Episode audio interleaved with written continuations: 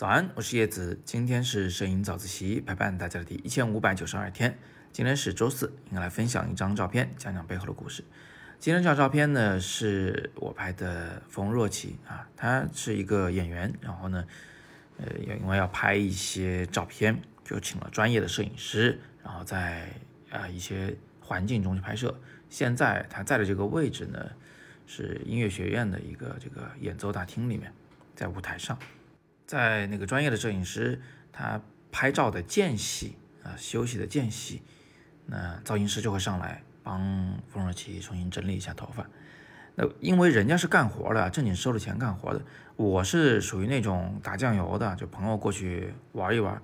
所以呢，我肯定是不能在人家摄影师正经干活的时候，还拦在人家前面去拍照的。虽然我觉得我拍的应该是比他好哈，但是，嗯。可能风格不同吧，就是他拍的是那种比较商业范儿的精致的片子，我拍的是这种比较纪实范儿的故事比较丰富的这种。但是不管怎么样呢，就是我肯定是只能在他拍摄的间隙拍摄，呃，但是我对于我而言啊，我却觉得这样的瞬间可能比那种画面要更好一些，也更有趣一些。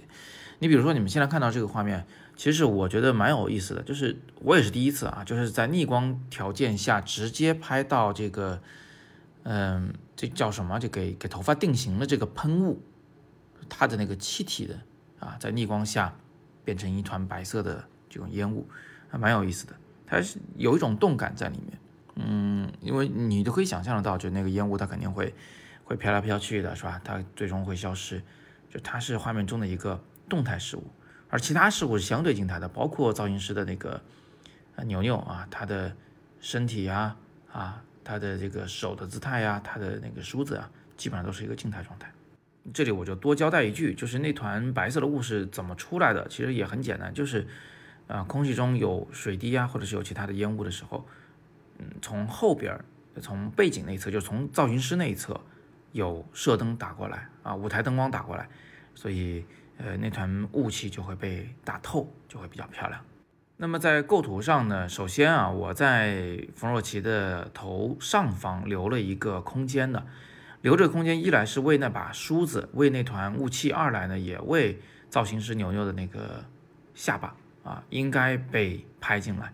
不然的话，那个背景人物就显得太就是太模糊，或者说是太不确切。呃，因为造型师本身还是很专注的，你看他那个。虽然没有眼睛，但是你能看到他那个专注的表情，那个嘴是是是紧紧闭着的。嗯，如果我少拍一点，呃，就是人物形象太抽象，专注神经出不来。如果多拍一点，把他眼睛也拍进来，那么这个配角有可能会对主角产生一个干扰。所以我就决定这样来构图，在人物头部上方留了两拳左右的空间。另外呢，就是在左右方向的构图上，左边我是拍到了谱子。那右边为什么要留一个空白呢？原因是这样的，就是如果我把镜头再往左倾斜一点啊，旋转一点，然后让这个左侧的事物拍下来更多，钢琴啊、谱子它拍更全，其实也没什么意义，因为钢琴就还是那么钢琴，谱子也是那么个谱子，我不拍其实你也知道。但是右边的空间变得太少的话，可能会让这个画面的构图变得太满、太饱满，嗯。从而会有一种压迫感，所以我希望把后边那个空着的观众座椅给它多描绘一些进来。另外还有一个原因就是，说实话，我不知道它那个喷雾喷出来以后会往右边喷多远，所以我得往那边稍微多留一点空间。万一那喷雾过去了，是吧？我也可以多拍一点下来。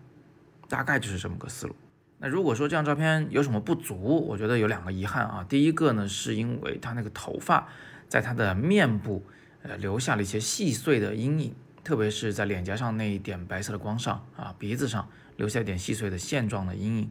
那个确实是有点显得乱，没有那么的温柔啊。另外一个就是，也是因为光线的原因，他的肩膀上在锁骨附近的那一团结构，呃，显得过于的立体和过于的复杂，所以这样的话，他的那个线条呢，就不是我们想象中那种女性的。非常柔顺的啊线条，那种平滑的肌肉，呃，这个其实是因为光线的原因，它本身的那个身体曲线是非常漂亮的。但是在这个情况下呢，我也没有别的办法啊，还是记录下来为好。有的时候，我们就为了记录这个瞬间，为了记录这个故事啊，确实会牺牲掉一些画面上的完美性啊。但是呢，当这些照片构成一个组照啊，讲述一个故事的时候，这种小小的细节呢，其实不太会受影响。好，那今天我们就简单的先聊这么多啊。不知道你是不是也在生活中会去尝试着捕捉一些这样的生活的小细节？如果你也能看得到它们，也能觉得它是美的，相信你的生活呢也一定非常精彩。那今天就聊到这里啊，别忘了在五一期间我们会在重庆举办摄影工作坊。再次强调，摄影工作坊是你跟着我一起来做完整的摄影创作，包括开题，也就是要拍什么主题，以及如何创作。创作过程中，我会对你进行一对一的辅导，直到最后产出一组完整的摄影作品，并且帮你突破审美的瓶颈。那工作坊依然是面向全国招生，感兴趣的同学赶紧戳底部的海报进去看看详情。那今天的第二条图文链接是喀图杭州摄影会的活动通知，是有关静物拍摄的。啊，那感兴趣的在杭州的同学可以赶紧戳进去看一下。那今天是摄影早自习陪伴大家的第一千五百九十二天，我是叶子，每天早上六点半，微信公众号摄影早自习，不见不散。